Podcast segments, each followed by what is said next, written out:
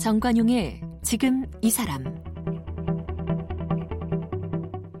여러분 안녕하십니까 정관용입니다.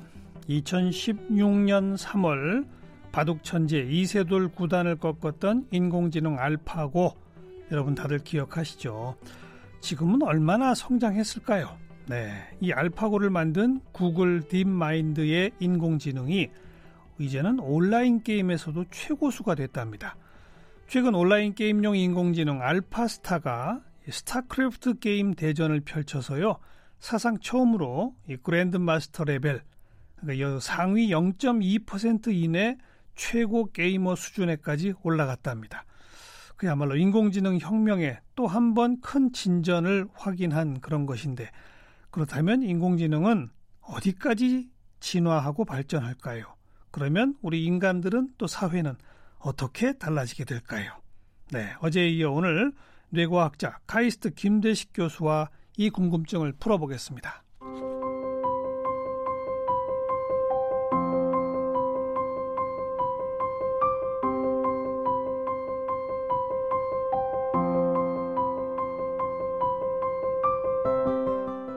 김대식 교수는 독일 막스 플랑크 뇌과학 연구소에서 뇌과학으로 박사학위를 받았습니다. 미국 MIT에서 박사후 과정을 거쳐 이후 일본 이화학연구소 연구원, 미국 미네소타 대학교 조교수, 보스턴 대학교 부교수로 근무했고 현재 카이스트 전기 및 전자공학부 교수로 재직 중입니다. 주로 뇌과학과 뇌공학, MRI, 인공지능 등의 분야를 연구하고 있고요. 인문과학예술혁신학교 건명원의 과학운영위원을 맡고 있습니다.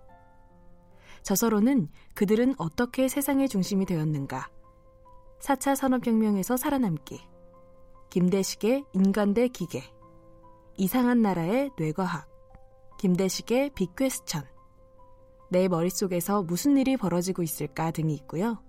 최근 당신의 뇌, 미래의 뇌를 출간했습니다. 네, 카이스트의 김대식 교수. 제가 앞에 소개한 2016년 알파고가 이세돌 구단을 겪은 3월 9일. 그날을 우리 김대식 교수는 기계가 인간의 고유 영역인 지적 노동의 세계로 진입하기 시작한 날로 기억될 것이다 라고 하셨어요. 네, 맞습니다. 무슨 뜻이요, 이게? 어, 사실 그 인공지능도 기계죠, 기계. 당연히 기계죠. 기계죠. 당연히 어. 기계죠. 사실 그날은 뭐 제가 뚜렷하게 기억을 하는 것이 저 자신에게도 상당히 충격적인 경험이었습니다. 어. 알파고와 이세돌의 이제 대결이 있을 거다라는 게 보도가 되고 나서 어 뭐 저한테 많은 뭐 언론에서 인터뷰를 요청했었어요. 이길까요, 질까요? 이길까요, 질까요? 뭐라고 그랬어요? 저는 당연히 이세돌이 이길 거라고 예측을 했었습니다. 틀렸군요. 그럼요. 완전히 대박으로 틀렸죠. 제가 그때 인공지능- 말씀해드렸 인공지능 전공자가 틀 그럼요. 제가 그때 말씀드렸던 건 제가 기억을 합니다. 언젠가는 기계가 이기겠지만 아직은 아닌 것 음, 같다라고 제가 이야기를 했고 아직은 이세돌 같은 이 구단 정말 이 음. 어, 바닥, 바둑의 천재성을 가진 분하고는 이길 수가 없을 것 같다고 예측을 했는데 네, 저는 거의 갔었어요 대결을 할 때. 보기 좋게 틀렸어요. 보기 좋게 완전히 틀려서 제가 그 다음부터는 미래 예측을 절대로 안 합니다. 그 알파고가 생김새는 그냥 컴퓨터죠. 아, 그럼요. 이건 뭐 알파고는 사실 그냥 컴퓨터 서버를 상당히 많은 서버를 미국에 갖다 놓고 그 사용을 한 거고요. 어. 소프트웨어가 중요한 거죠. 그죠? 그러니까 이 소프트웨어가 기계 학습 그리고 그 중에서도 특히 강화 학습이라는 알고리즘을 사용을 해서 어. 어, 수많은 첫 번째 버전을 얘기하는 겁니다. 수많은 사람들이 뒀었던 바둑 예. 그것을 어, 학습 자료로 사용해서 본인이 저절로 혼자 저절로 학습을 한 거죠. 모든 기보를 다 통째로 외우고 네. 그런 거죠. 당시 알파고는 그렇지만 음. 그 후에 계속 진화가 있었고요. 그 다음에 추후에 발전된 버전들 같은 경우에는 학습 데이터를 인간이 바- 둔 바둑의 기보를 사용한 것이 아니고 본인이 스스로 본인하고 게임을 했었습니다. 스스로. 그리고 재밌는 것은 예. 이번에 그이 스타크래프트에서 그, 승리를 그 지금 한 네. 그거 물어보려고 그런 네, 거예요. 이게 이 기계의 알파스타? 핵심, 알파스타라고 아마 어. 불린 것 같아요. 이 녀석의 핵심은 뭐냐면 어쨌든 지금까지는 그 알파고의 영역이 음. 바둑, 뭐 쇼기, 뭐 아마 이런 보드 게임들이었었을 거예요. 그런데 처음으로 바둑보다 사실 훨씬 더 복잡 난이도가 높은 음. 스타크래프트라는 거. 음. 이 바둑하고 스타크래프트의 차이는 아마 이거 같아요. 뭐 저도 스타크래프트 전문가는 아니지만 바둑은 어떻게 보면은 훤히 보이잖아요. 상대방이 뭘 하는지. 네, 네. 상대방의 그 이 상황이 다 보이고 그러니까 전체 판세가 한눈에 들어오는 전체 거고. 판세, 그러니까 모든 정보를 가지고 있다는 네, 거예요. 네. 그렇죠? 단 모르는 것은 이 사람이 어떤 생각을 하는지만 모릅니다. 그렇죠. 상대방이. 어. 근데 스타크래프트는 사실 모든 것이 보이지 않거든요. 일정 부분만 일정 보이죠. 부분만 보이기 어. 때문에 어떻게 보면 훨씬 더 어려운 상황에서 인간을 승리했다라는 것은 뭐 대단한 결과죠. 당연히. 네, 그러나 또 저희가 여전히 좀 조심을 해야 될 것은 그렇지만 여전히 인공지능이 이 게임이라는 영역에서 네. 음, 벗어나진 아직은 못했습니다. 그래요. 자, 이 게임은 현실이 아니죠. 게임은 어떻게 보면 누군가가 만들어낸 세상인 거죠. 음. 그리고 규칙이 정해져 있습니다. 다시 말해서 바둑이라는 것은 규칙이 있잖아요. 알, 이 스타크래프트 같은 경우에도 만들어진 세상에서 규칙이 있습니다. 네, 완벽한 네. 규칙. 자, 이런 식으로 세상이 한정돼 있고 완벽한 규칙만 있다면 기계가 학습하기 상당히 좋은 조건이죠. 그러네요. 그런데 이런 우연성, 돌발성이라는 게 그렇죠. 없으니까. 그렇죠. 어. 그렇지만 기계가 현실에서의 문제를 풀기 시작한다면 우리 음. 다 알잖아요. 음. 현실은 이해하지 못하는 일들이 너무 많고 기대할 수 없는 일들이 너무 많이 만들어지기 맞아요. 때문에 여전히 인공지능이 현실에서 어, 사용되기는 상당히 문제들이 많습니다. 뭐 예를 들어서 당시 알파고가 그 이세돌한테 승리하고 나서 사실 또 저도 잘못된 예측을 했어요. 음. 야, 인젠 게임 오버구나. 우리 음, 인간이 졌구나. 그리고 당시 대부분 전문가들이 불과 한 5년 후 정도 되면 그때부터 자율주행 자동차가 길거리에서 돌아다닐 거다라고 예측을 했습니다. 맞아요. 그런데 그러면 작년이잖아요, 그게. 어. 아직 자율주행차는 길거리에서 돌아다니질 않습니다. 음. 수많은 뭐 자율주행차야 뭐 국가의 일단- 아주 네. 일단 저 몇몇 시험 운행까지는 다 하고 있죠. 네, 시험 운행까지는 다 하고 있고요. 그것만 갖고 안 되죠. 네, 어. 그 자율주행차에서는 이제 여러 가지 단계가 있습니다. 그러니까요. 그러니까 뭐 자율성이 없는 게 이제 첫 번째고 완전히 자율성 있는 걸 뭐 4단계, 5단계 정도라고 얘기를 합니다. 뭐 5단계 정도 되면 핸들도 없습니다, 사실은. 음. 그런데 지금까지로 봤을 때는 4단계, 5단계 자율주행은 한동안은 어려울 거라는 것이 결론입니다. 그게 음. 뭐냐면 아주 재밌게도 이 자율주행 자동차를 개발하고 있는 기업들, 학교들이 대부분 실리콘밸리에 있죠. 미국에. 거기서 했을 때는 아주 잘 돼요. 음. 캘리포니아에선. 네.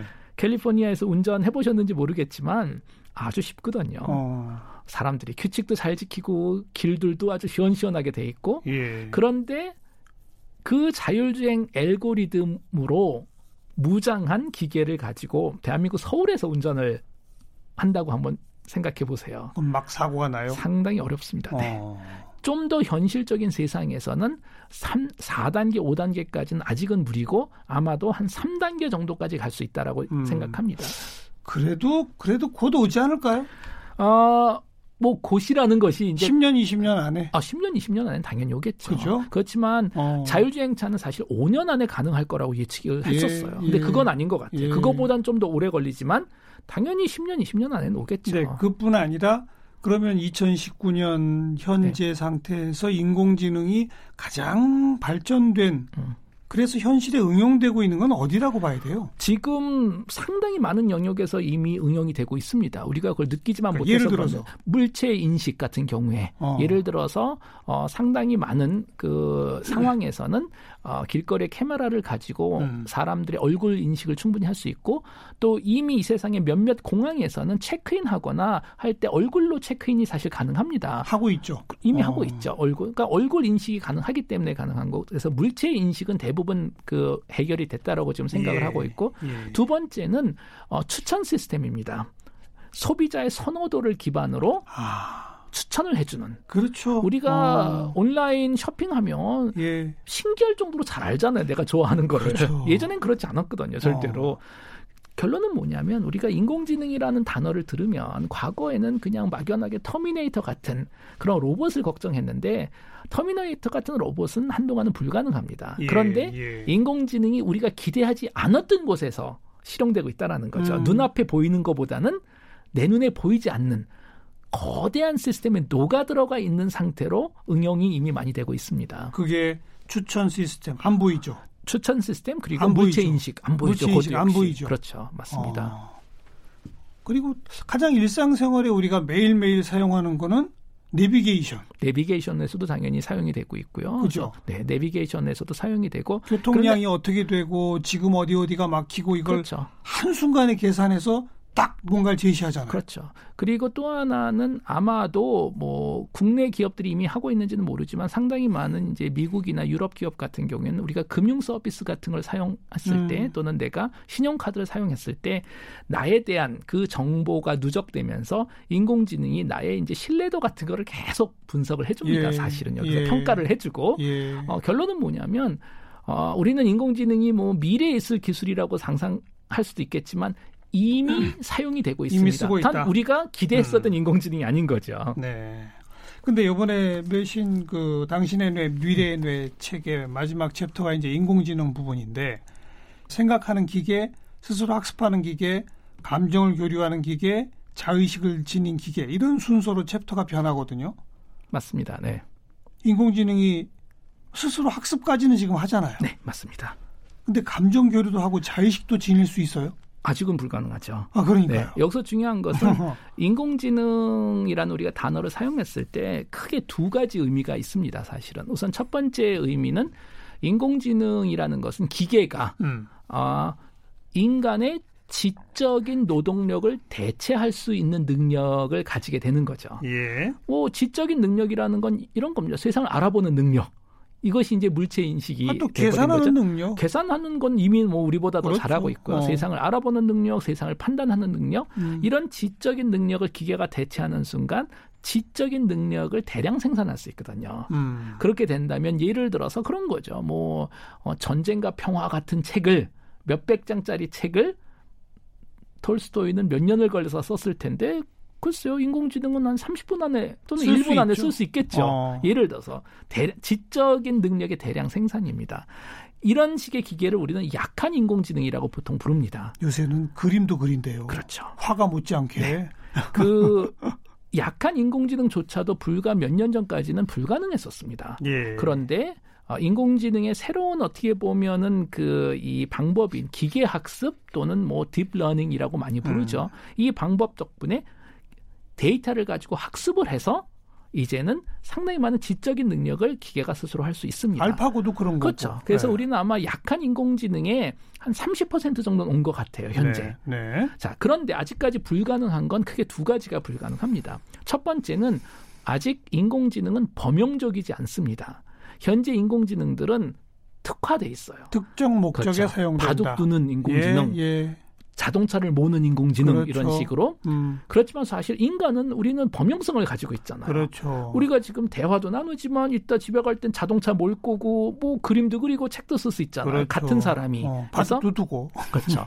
범용 인공지능을 만들기 위해서는 기계가 모든 것을 학습할 수 있어야 됩니다. 사실은. 당연하죠. 그렇죠? 자, 그거 그쪽은 우리 아직, 아직까지 못 갔고 이것이 알파고를 만든 딥마인드의 목표입니다. 어. 범용성 있는 인공지능을 만들자. 예. 그러니까 게임으로 시작해서 점점 확장하는 거예요. 이거를 가지고. 예, 예. 자, 범용성 있는 인공지능이 어떻게 보면 이제 중간에 살짝 끼어 있는 인공지능이고 그 다음 마지막 단계는 강한 인공지능이라는 게 있습니다. 음. 강한 인공지능은 약한 인공지능을 포함하고요.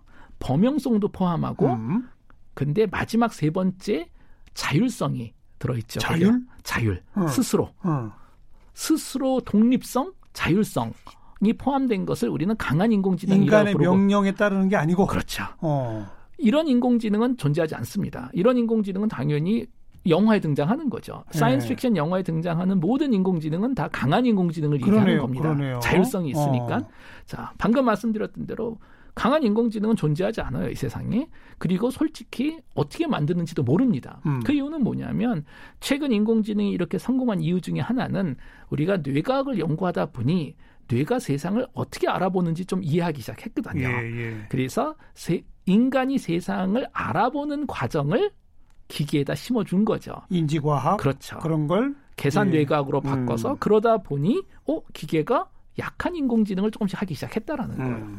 음. 그런데 강한 인공지능을 만들기 위해서는 인간의 자율성을 이해해야 되잖아요. 도대체 독립성이라는 게 어디서 오는 거지? 네. 근데 우리가 이해를 못 했거든요. 여전히. 네. 네. 그러다 보니 지금 어 강한 인공지능을 만들어 해도 우리가 만들 수가 없습니다. 그런데 재밌는 질문을 하나 할 수가 있어요.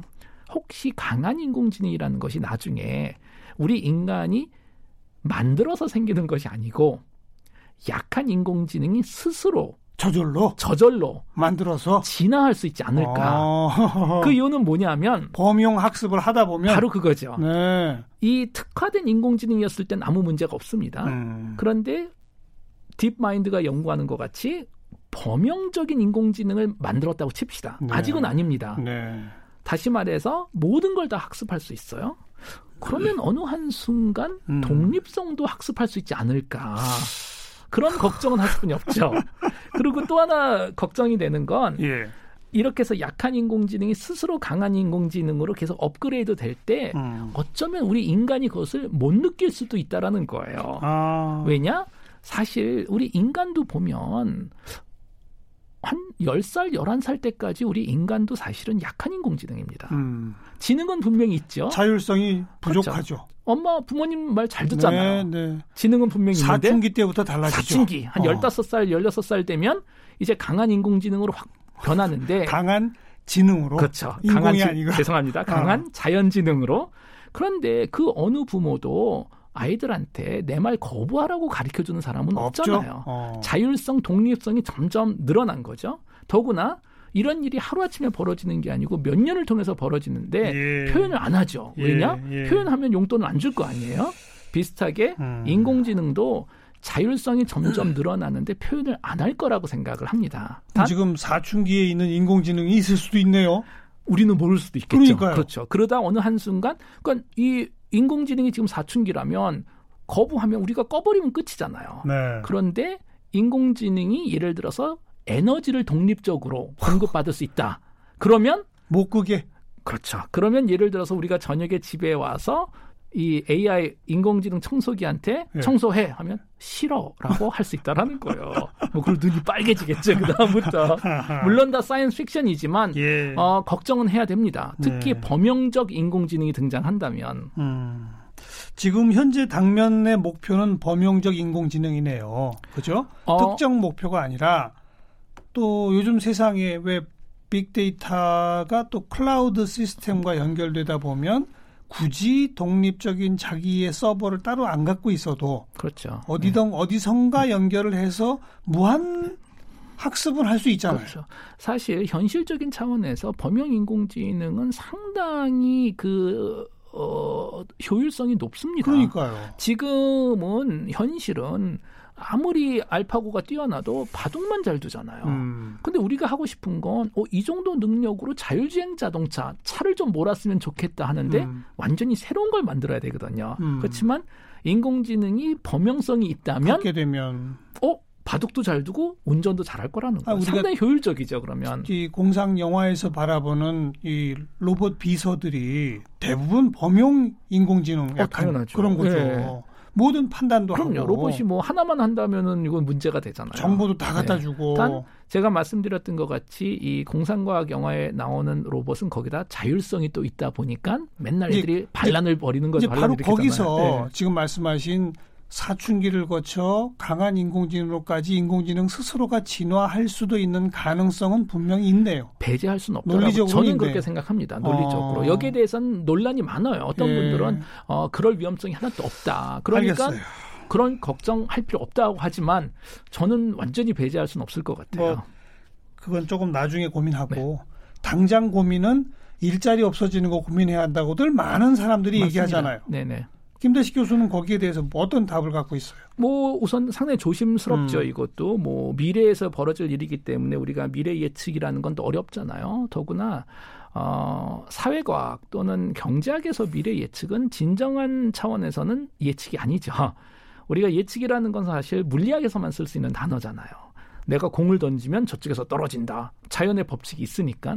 그런데 사회학에서 예측이라는 것은 가능성을 얘기하는 거지 꼭 그렇게 될 필요는 없고 또 내가 어 앞으로 일어날 가능성이 높은 게 마음에 안 들면 충분히 바꿀 수가 있잖아요. 그렇죠. 그렇죠?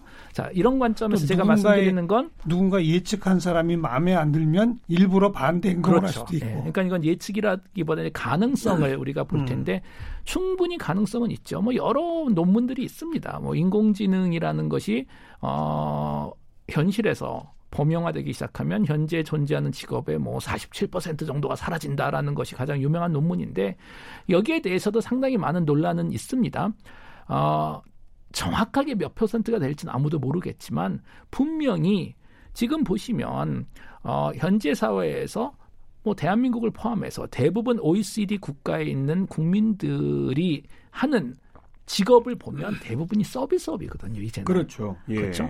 근데 서비스업이 사실 뭘까요? 서비스업이라는 건 사실 세상을 알아보고 음. 정보를 교환하고 정리하고 말하고 뭐 이런 거잖아요. 그렇죠. 근데 이런 걸 하나하나 지금 기계가 할 수 있다면 더구나 기계는 효율성이 우리하고 비교할 수가 없잖아요. 잠도 안 자고. 잠도 안 자고 파업도 안 하고 예. 대량 생산하고 음. 또 가끔가다 능력이 떨어지면 뭐 아니 우리는 능력이 점점 줄어드는데 기계는 계속 업그레이드도 가능하고 프로그램 더 깔면 되고. 더 깔면 어. 메모리 좀 더 집어넣으면 되고 이러다 보니 기계가 한 특정 지적인 능력 뭐 글을 쓴다든지 예, 예. 아니 뭐 회계를 한다든지 그러면 인간이 경쟁하기 어렵지 않을까. 싶습니다. 예. 그쪽으로는 당연히 직업이 없어질 거예요. 그러니까 이거는 사회 선택인 것 같아요. 이럴 경우에 네. 우리가 시장 경제론으로 더 효율적인 것으로 대체하도록 음. 할 수도 있고 음. 또는 사회적인 부작용을 줄이기 위해서 효율성을 좀 더 줄이더라도 음. 인간과 기계에 협업하는 쪽으로 우리가 시나리오를 바꿀 수도 충분히는 있습니다. 저는 그 인간의 선택이라는 말씀에 동의하지만 그 선택은 어, 영원히 막는 선택이 아니라 시간을 조절하는 선택이죠. 맞습니다. 여기서 중요한 것이 기술의 발전 그리고 기술의 발전이 가져다주는 사회의 어, 변화는 막을 수는 없습니다. 못 막죠. 단 우리가 역사에서 배울 수 있는 건 뭐냐면 어, 사회의 변화가 너무 빨리 오면 네. 그 변화가 아무리 그 이 맞는 방향이라도 항상 부작용이 너무 많고 그렇죠. 어느 한 순간 부가, 부작용 때문에 역효과가 날 수 있다라는 있죠. 거예요. 음. 그래서 사실 보면 이 이런 문제를 우리가 처음 경험하는 건 아니죠. 뭐 1차 산업혁명, 2차 예, 산업혁명 예. 있을 때 맨날 문제가 있었고 그러면 사회가 어떤 식으로 대응을 했나 보면 사실 우리는 지금 약간 어떻게 보면 창피해야 합니다. 음. 지금 우리보다 훨씬 더 현명하게 대응을 했었던 것 같아요. 18세기에 1차 산업혁명이 등장하면서 어마어마한 산업혁명이 있고 당시 유럽이죠. 유럽에서 시작이 됐으니까 크게 세 가지 변화가 있었거든요. 사회적인. 첫 번째는 공교육을 시작했잖아요. 유럽에서. 네. 교육이라는 것은 뭐 귀족이나 뭐 1% 정도만 받았던 건데 어 보니까 음. 이제는 기계가 공장에서 막 물건 생산하는데 사람들이 아니 글을 못 읽으면 안 되잖아요. 음. 그러니 국영수라고 불리는 모든 국민들한테 교육 혜택을 줬죠. 아 공교육이 그때 시작. 그럼요. 그때 시작했고 또두 우리는 번째, 지금 예. 그 다음에 두 번째는 사회보장 제도가 생겼죠. 사회보장. 독일에서. 예, 왜냐? 예. 사회가 이렇게 급격하게 예, 변하면 예, 예. 못 쫓아가는 사람들이 있는데 이 사람들을 우리가 좀 같이 데려가야 그렇죠. 된다라는 거예요. 어. 그래서 사회보장 제도가 생겼고 세 번째는 세금 제도가 바뀌었죠. 네. 그 전에는 뭐 논에서 뭐 밭에서 양 몇 마리 숫자로 셌는데 이제는 부가가치 음. 공장에서. 음. 근데 현실에서 보면 지금은 이 우리가는 4차 산업혁명이 시작됐는데 거기에 대응해야 될 세 가지 분야에서 하나도 못 따라가고 있는 것 같아요. 그러네요. 교육이 지금 쫓아가지 못하죠. 음. 세금 제도도 당연히 못 따라가고 있죠. 그리고 사회보장 제도도 못 따라가고 있고. 그래서 논의는 시작은 되고 있어요. 근데 제가 봤을 때 그런 것 같아요. 음, 150년, 100년 전보다 세상이 너무 복잡해지다 보니 어. 사회적으로 합의하는 과정이 훨씬 어려워진 오래 것 걸리죠. 같아요. 예, 그러니까 예. 세상의 변화는 빨라지는데 제도가 적응하는 데는 바로 그게 시간 차이가 바로 그게 생기죠. 가장 중요한 문제인 것 같아요. 음. 확실히 4차 산업혁명에서 일어나는 변화는 1차 산업혁명 때보다 훨씬 빠릅니다. 빠르죠. 1차 산업혁명은 거의 100년, 150년이 걸렸다고 알려져 있어요. 그렇죠. 근데 이제는 50년을 얘기하거든요. 음. 그러니까 사회 변화는 더 빠른데 방금 말씀하셨던 것 같이 사회 안에서 합의 절차는 더 느려진 거예요. 거꾸로. 참. 그래도 말씀하신 교육 분야에서 이제는 학교라는 울타리 자체의 의미가 없다. 라는 식의 새로운 발상과 도전을 하는 그런 교육 혁명들도 시작은 되고 있고 뭐 논의는 많이 되고 있습니다. 사회보장제도에서는 기본소득제라고 하는 것에서 새로운 관점의 사회보장이라고 하는 식으로 가보자. 세금에 있어서도 심지어는 로봇세 신설해야 되는 그렇죠. 거 아니냐. 네, 뭐 맨날 로봇세, 구글세 네. 그런 얘기들을 하잖아요. 등등등등 논의는 다 촉발은 되고 네. 있습니다. 그런데 제도화까지 가고 있는 모범 사례는 아직 못 찾는 거죠. 맞습니다. 네. 어찌 보면 지금 현 단계는 산업혁명 초창기에 러다이트 운동, 기계 파괴하던 운동, 그렇죠. 내지는 마차가 자동차가 마차보다는 빨리 못 가게 하자. 그렇죠. 뭐 이랬던 시절. 맞습니다. 네. 지금 대충 그 시절에 있는 거 아닐까요? 네, 그 정도고 그렇기 때문에 가장 그 적절한 그 그림은 현재 인간은 음. 기계하고 경주를 하고 있다라고 생각하시면 됩니다. 음. 기계는 아주 빠르게 앞으로 달리고 있는데 우리 사람이 예. 교육, 뭐 세금 어, 이런 사회적인 절차를 그 속도에 맞춰서 그러니까 그 누구도 기술의 발전을 막자고 그러는 사람은 없겠죠. 당연히 기술 덕분에 우리가 여기까지 온 건데 못, 못 막아요. 어차피 막을 수도 없고 어딘가 네. 미친 과학자가 있다니까요. 당연히, 당연히 뭐 막을 수도 없고 저는 막아서도 안 된다고 생각을 해요. 왜냐? 알겠습니다. 네, 김대식 교수 잘못이 아니고요. 제가 볼 때 이거는 사회과학 하는 분들, 인문과학, 법학, 행정학, 뭐 학문뿐이 아니라 그런 뭐 정치하는 분들 이런 분들 잘못이 커요. 과학자들하고 같이 해야죠. 우리가 같이 해야 네. 되는데 과학자들은 그래도 열심히 뭐 과제는 던져주잖아요. 그렇죠. 근데 그 네. 과제를 말씀하신 대로 사회 구성원 간의 소통을 통해 합의로까지 만들어내는 그 프로세싱 이걸 책임지고 있는 사람들이 누굽니까? 언론이고 학 인문고 사회과학자들이고 정치인들이잖아요. 맞습니다. 예. 이 사람들이 지금 뭐 하고 있는 거예요? 그래서 사실 뭐 저 같은 뭐 과학자, 공학자는 아, 그러니까 저희는 아무래도 이제 사회 사회과학적인 그 경험이나 지식이 모자라다 보니까 아, 이해하지 못하는 케이스가 많죠. 우리가 봤을 때 우리는 분명히 문제를 던져줬고 금방 이 해결돼야 되는데. 논리적으로 봤을 때 답은 바로 보이고 근데 어, 왜 못해? 그럼 그냥 하면 될 것 같은데 그게 어렵더라고요 생각보다. 어려워요. 예. 특히 대한민국이 어렵습니다. 그런데 아무튼 김대식 교수 열심히 공부하시고 연구하고 책 쓰는 만큼 저희도 열심히 할게요. 아유 감사합니다. 카이스트의 김대식 교수와 함께 인공지능과 함께 살아갈 우리의 과제까지 이야기를 좀 나눠봤습니다. 오늘 고맙습니다. 네 감사합니다.